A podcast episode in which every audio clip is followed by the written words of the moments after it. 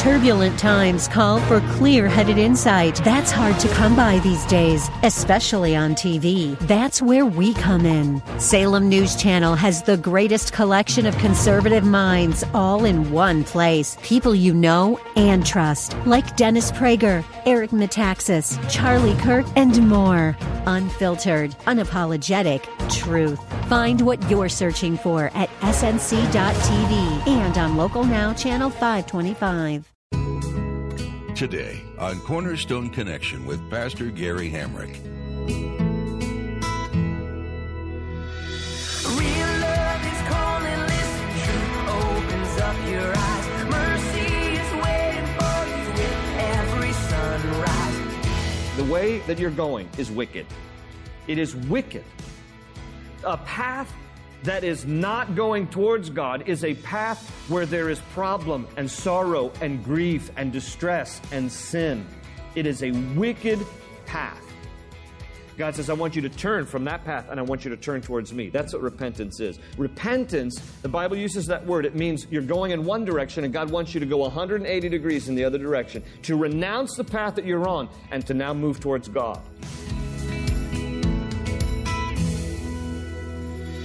This is Cornerstone Connection, the radio ministry of Pastor Gary Hamrick of Cornerstone Chapel in Leesburg, Virginia. Pastor Gary is teaching through Second Chronicles. Jesus loves me. Now what? Once you realize that God loves you unconditionally and offers pardon for the mess you've gotten yourself in, this should inspire a repentant response. Don't continue wallowing in that same sin. In today's message, Pastor Gary teaches on what we need to do in order to accept God's forgiveness. True repentance is not just being sorry for getting busted, it's a complete lifestyle change. It's time to get out of the mud and seek God. We learn this takes humility, but it will bring great healing. It's so worth it. At the close of Pastor Gary's message today, I'll be sharing with you how you can get a copy of today's broadcast of Cornerstone Connection. Subscribe to the podcast or get in touch with us. But for now, let's join Pastor Gary for part two of today's message titled, All is Forgiven.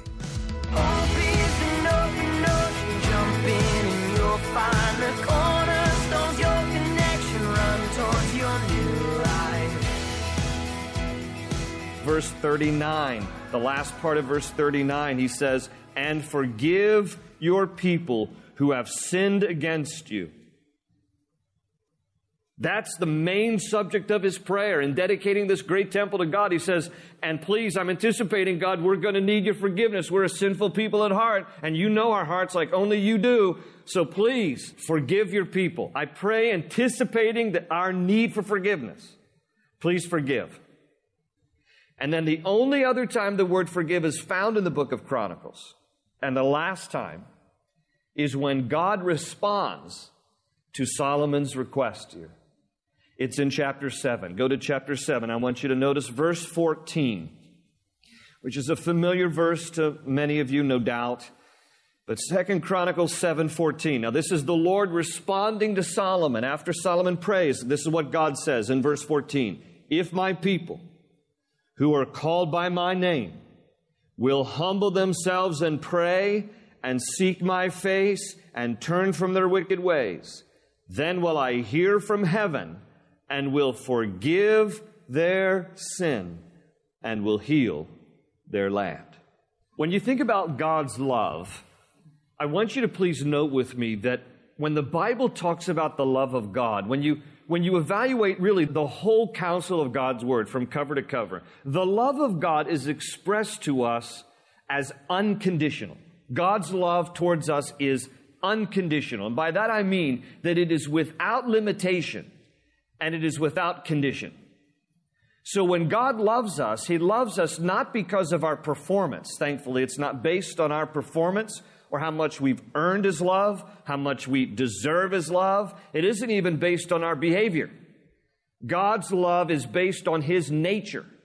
And His nature is, the Bible says, 1 John 4 8, among a couple of places, that God is love. So His very nature is love, and therefore He loves us. And it's not based on anything about us, nor is it limited in regards toward us. Now, that doesn't mean that God loves some of the dumb, sinful things we do, because He doesn't. Some of the dumb, sinful things we do in rebellion against Him grieves Him. His heart is grieved over the sinful things that we do. And He doesn't love the sinful things that we do. He loves us as people, though. And His love does not end just because we do dumb and sinful things. You know, sometimes your kids do dumb and sinful things, right? But as a mom and a dad, you still love your kids. You don't love what they do, but you love them as your children. And as our Father in heaven, God's love is expressed to us throughout the Bible in these unconditional terms. God doesn't always like the sinful things we do, but nevertheless, He loves us in spite of us. That's unconditional love. God's love is not daisy love. You know what I mean by daisy love? I don't think school boys did this, but school girls did it a lot. They go out in little fields of recess, they pull a little daisy out of the ground, and then they have their eye on some cute little prepubescent elementary boy. And they would think to themselves, that guy might be my prince in shining armor who's going to sweep me off my feet and marry me one day. And so they would take a daisy as if a daisy was an accurate predictor of whether this guy would grow up to become their Prince Charming and they'd start pulling off the little petals of the daisy, anticipating whether this little boy loves them or not. He loves me. He loves me not. He loves me. He loves me not. He loves me. You know the game. And they get all the way to the end. And then hopefully, hopefully their desire was that the last petal would be, oh, he loves me. Oh, he loves me. Unfortunately, many times they had to join an elementary support group. Because it wasn't always he loves me. It was, oh, he loves me not. Oh, rejection. Now, some of you think that God's love is like daisy love. You think that if you're always doing something good, He loves me. And the moment you have a bad thought, He loves me not. Oh, and then it's a good day. Oh, He loves me again. And then it's a bad day. Oh, He loves me not. And you're going back and forth in your head thinking that one day God loves you, the next day He doesn't. That's daisy love. God is not a God of daisy love. God is a God who loves us unconditionally. Uh, remember a quote by Karl Barth, who was one of the most intellectual theologians of the 20th century, very academic. He died in 1968. He wrote, I don't agree, by the way, with all of his theological positions, but a brilliant man nonetheless. And he wrote more than 600 writings and commentaries on the Bible. Dr. Barth was asked one time, if you could summarize all the 600 plus volumes of writings that you have written over the years on life and faith, if you could summarize all of that volume of work into a sentence or two, what would it be? Dr. Barth thought for a moment, and then he said this Jesus loves me. This I know, for the Bible tells me so. If you could summarize the grand message of the Bible, it is God's love for us, so much so that He sends His Son Jesus to die on a cross for us. Everybody needs to understand that God loves unconditionally. That said, He forgives conditionally. He loves us unconditionally. No limitations, no conditions. But He forgives conditionally. If you'll notice with me here in chapter 7 verse 14, there's a conditional clause here. Here in Second Chronicles 7:14, it begins with the word if. If my people who are called by my name will humble themselves and pray and seek my face and turn from their wicked ways, then will I hear from heaven and I will forgive their sins and I will heal their land. Now notice right there, you went to school, so you're a smart bunch of people. You know what they taught us that if there's an if then clause in a statement, it's conditional. And the verse begins if. God says, if you do this, then in response, I will do this. I will forgive you. The subject here is forgiveness. He says, there are some things on you. I stand ready to forgive, God says to us. I want to forgive you. I want to forgive anyone for anything. But there are some things on us that we need to do in order to receive the forgiveness of God. Now, everybody needs forgiveness. Every single one of us need forgiveness. The only reason you wouldn't need forgiveness is if you're perfect, and you're not. Right? But the idea is that because none of us is perfect, we are all in desperate need of forgiveness. Now listen to this. We're in desperate need of forgiveness from God, vertically. We also need forgiveness from one another, horizontally, in our relationships. Every human being needs to forgive and be forgiven.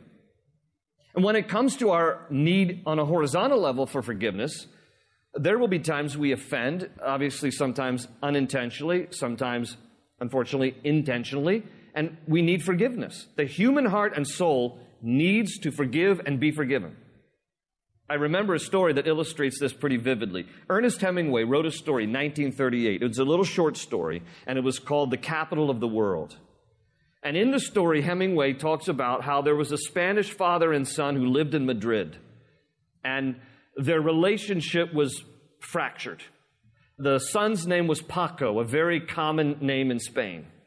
And Paco rebelled against his father and left home to do his own thing. And his dad longed to reunite with his son and to reestablish the relationship, but Paco was gone somewhere. And so in the short story, Hemingway says that the father went down to the local newspaper office and took out an ad in the local newspaper there in Madrid with the hope that his son would read the ad and respond. And this is what the dad wrote in the ad Dear Paco, please meet me in front of the newspaper office at noon. All is forgiven. Love, Father. And Hemingway, in his story, said that the next day at noon, in front of the newspaper office, were 800 Pacos who had read that. And it just illustrates vividly the need. There were 800 sons who needed forgiveness from their father. All of us have a deep need for forgiveness. And when it comes to the vertical, our forgiveness that we need from God, God says, I stand ready to forgive anyone for anything. But there's some things on you that you need to do in order to receive my forgiveness. And it's found right here in this verse. And I'm going to highlight it. Four things that he tells us in this verse that we need to do. The first one is he says you need to humble yourself. You want to experience the forgiveness of God? You got to humble yourself. Number two in the verse, he says, and then you need to pray. Number three, he says, and then I want you to seek my face. We need to seek God's face. And fourthly, he says, and then I want you to turn from your wicked ways. And when you do those things, he says, then will I hear from heaven and will forgive your sins and will heal your land. So let's start first place first.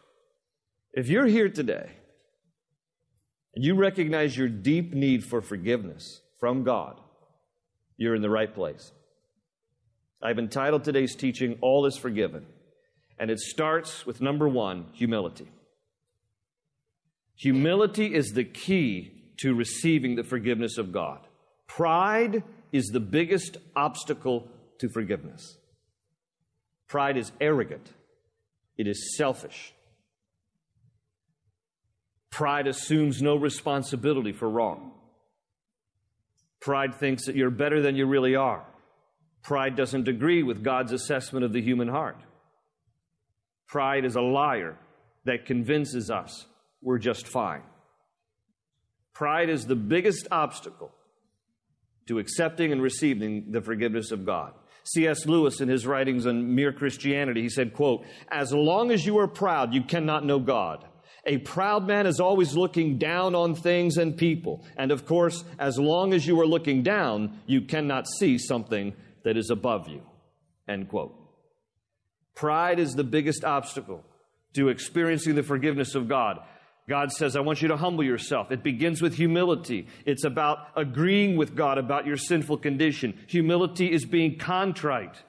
It is taking responsibility for sin. It is feeling sorry. It is experiencing brokenness.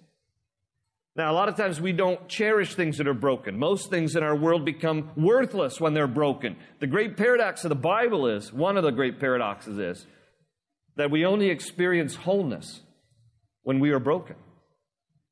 Wholeness comes from brokenness. When we come to the place where we resign ourselves to the reality that we are all sinful and we desperately need a loving, forgiving God. And it comes first through that brokenness and that humility. David said in Psalm 51 17, a broken and contrite heart, oh God, you will not despise. God cherishes brokenness. He cherishes a contrite heart. He cherishes humility. I know in our culture, humility can come across as weakness. Humility is not weakness, it is meekness. It is not thinking less of yourself, it is thinking of yourself less. Humility is coming before God and recognizing your deep need for Him. Isaiah 66, verse 2, God says, This is the one I esteem, he who is humble and contrite in heart and trembles at my word. Micah 6, 8, God says, He has showed you, O man, what is good, and what does the Lord require of you? But to act justly, and to love mercy, and to walk humbly with your God. In James 4, verse 10, it says, Humble yourselves before the Lord, and he will lift you up. The path to forgiveness begins with humility. Second thing he says we must do is pray. We must pray. Now, the basic definition of prayer is communication with God. It is pouring out your heart to a loving Father and inclining your ear to his gentle whisper. That's what prayer is. It's pouring out your heart to a loving Father in heaven and then inclining your ear to his gentle whisper. We don't need to overcomplicate prayer. You know, prayer is the number one subject among Christian books written. More books have been written on the subject of prayer than any other Christian topic. And yet, not as many of us pray like we should. In 1 Timothy chapter 2 verse 1, there's a verse where Paul instructs Timothy about prayer. And it's interesting because he uses four different terms here. He says, I urge then, first of all, that requests, prayers, intercession, and thanksgiving be made for everyone. Now, again, at the risk of overcomplicating prayer, and I don't want to do that, but I do want you to notice these four different words tell us something about the different forms of prayer. And just to kind of give you a basic definition of these four, what he basically tells us is there are prayers of petition, there are prayers of communion, there are prayers of intercession, and prayers of adoration. In this verse, where he talks about, first of all, make your requests known. So that's the idea of petition. Making your requests known is asking God for what you need. Most of us are good at point number one. All right. Most of us know how to petition God. We petition Him a lot. I need this, I need that, I need the other. Please make sure, someone said this to me one time and it's always stuck with me. Please make sure when you pray that when you're asking God for something, make sure it's a need and not a greed. Make sure it's a need and not a greed. The other word that he uses here is just the word prayers, the general word prayers. In the Greek, the original language, it is uh, proseuche. Uh, proseuche can mean confession, it means communion, and just that general, all purpose, I need conversation with God. And then he also uses the word intercession. Intercession is to plead on behalf of others. So when you pray, sometimes you're praying for other people. That's a good thing. And then finally he says, and also offer thanksgiving. And those are prayers of adoration. That's when you just come before the Lord and you just pour out your thanks and your gratitude for who He is and all that He's done. So, again, all four of these are different ways we can pray, but let's not overcomplicate it. Let's just get along with God and talk to Him. And let's incline our ear and listen and hear the still small voice of the Lord just speak to our hearts and join Him in prayer. And let me put a little plug in here at this point. If you haven't seen War Room, go see it. If you want to jumpstart your prayer life, it's one of the best movies I've ever seen, and certainly one of the best Christian movies I've ever seen. It'll inspire you to pray. But then back to our list here, the other thing that he says is that he wants us to seek his face. Now, please note that. God doesn't say, I want you to seek my hand. God is wonderful in what he gives us. He's a God of blessing who pours things out, but he doesn't say, seek my hand. That's what we usually want. We want God to give us a handout. He says, Seek my face. Now, God doesn't really have a literal face. I mean, aside from the fact that He's revealed in three persons God the Father, God the Son, God the Holy Spirit. So, in the person of Jesus, one could say you can see the face of God. But God the Father has no face, literally. God is spirit, Jesus says. And true worshipers worship Him in spirit and in truth. So he doesn't have a literal face, but what he means by this are three things. First of all, The face is an expression of his presence. He's basically saying, Come into my presence, seek my presence. Even today, we have this term where we might say, You know, I miss your face. What we mean by that is, I haven't seen you in a long time and I want to be in your presence. The face of God represents his presence. He wants us to seek his presence. It also is his identity. You know someone by their face. You recognize them by their face. That's their identity. God says, I want you to know me. I want you to seek me and know me. Get into my word. Understand my nature, my character, my love for you, my plans, my purposes. I want you to know me. Seek my face. And the third aspect about his face is his favor. Because the Bible talks in different times about how God will turn his face away when he's angry when you don't have his favor. David even said in Psalm 27 9, Do not hide your face from me, do not turn your servant away in anger. He pleads for the favor of God. The very last line in the priestly blessing in Numbers chapter 6 was this And may the Lord turn his face toward you and give you peace.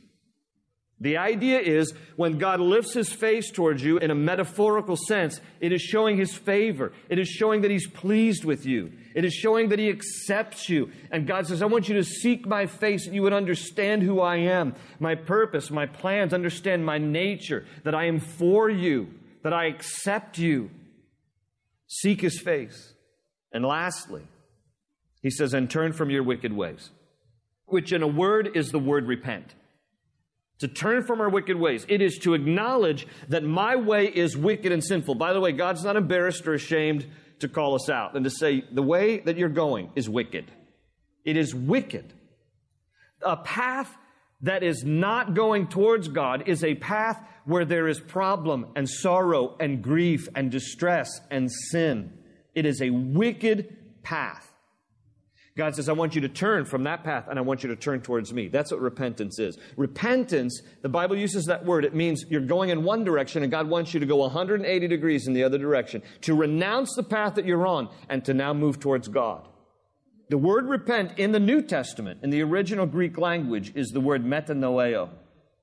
It's a combination of the words meta, meaning to change, noeo, meaning the way you think. Repentance is the idea that I'm on the wrong path. I need to change the way I think about this path that I'm on, and I need to turn towards God, and I need to renounce my life and move in His direction. That's repentance. God says, I want you to turn from your wicked ways and I want you to follow me. You're on the wrong path. I had a young man come up to me Wednesday night after church, 20 something, newly married. His marriage is already in crisis. His life is in crisis. But he looked at me and I just appreciated his directness. He looked at me, first time I met him. He said, Can you pray with me? I said, Sure, what's the need? And he just said this I'm lost. I said, I have good news for you. I once was lost too, but now am found, was blind, but now I see. I said, Do you know Christ as your Savior? No. And he prayed to receive Christ as his personal Lord and Savior. This is what it's all about. And I warned him, I said, okay, now you've prayed this prayer, you've given your heart to Jesus. Don't think that instantly everything's going to get better. But now you do know the one who can make all things whole and things brand new, and the one who is the hope for the hopeless. So press into Jesus and let him give you wisdom and grace and help. Because now, now that he's Lord, your life will be completely different.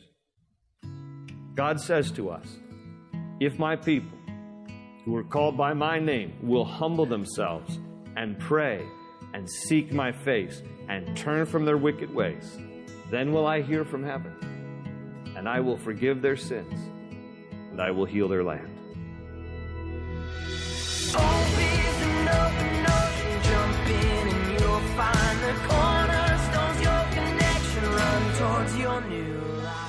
The writer of Second Chronicles intended the book to be a reminder of God's love and faithfulness to the people of Israel. They needed this history lesson to remember and renew their trust in their Creator. Can you recall a time in your life where God came through for you? When you find yourself in a difficult situation, remember that moment. God will always be with you, and His promises are always worth holding on to. We hope today you've been blessed by everything you heard on Cornerstone Connection.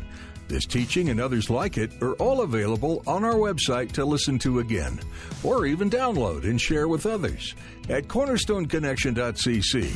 You'll also find more information about this program and Pastor Gary, as well as some helpful resources.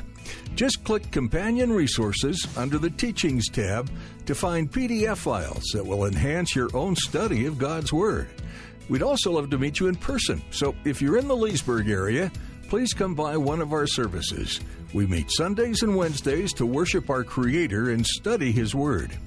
If you can't make it to a service, you can always live stream them from our website. Find out more at cornerstoneconnection.cc. Thanks for tuning in today. Join Pastor Gary again for another insightful edition of Cornerstone Connection.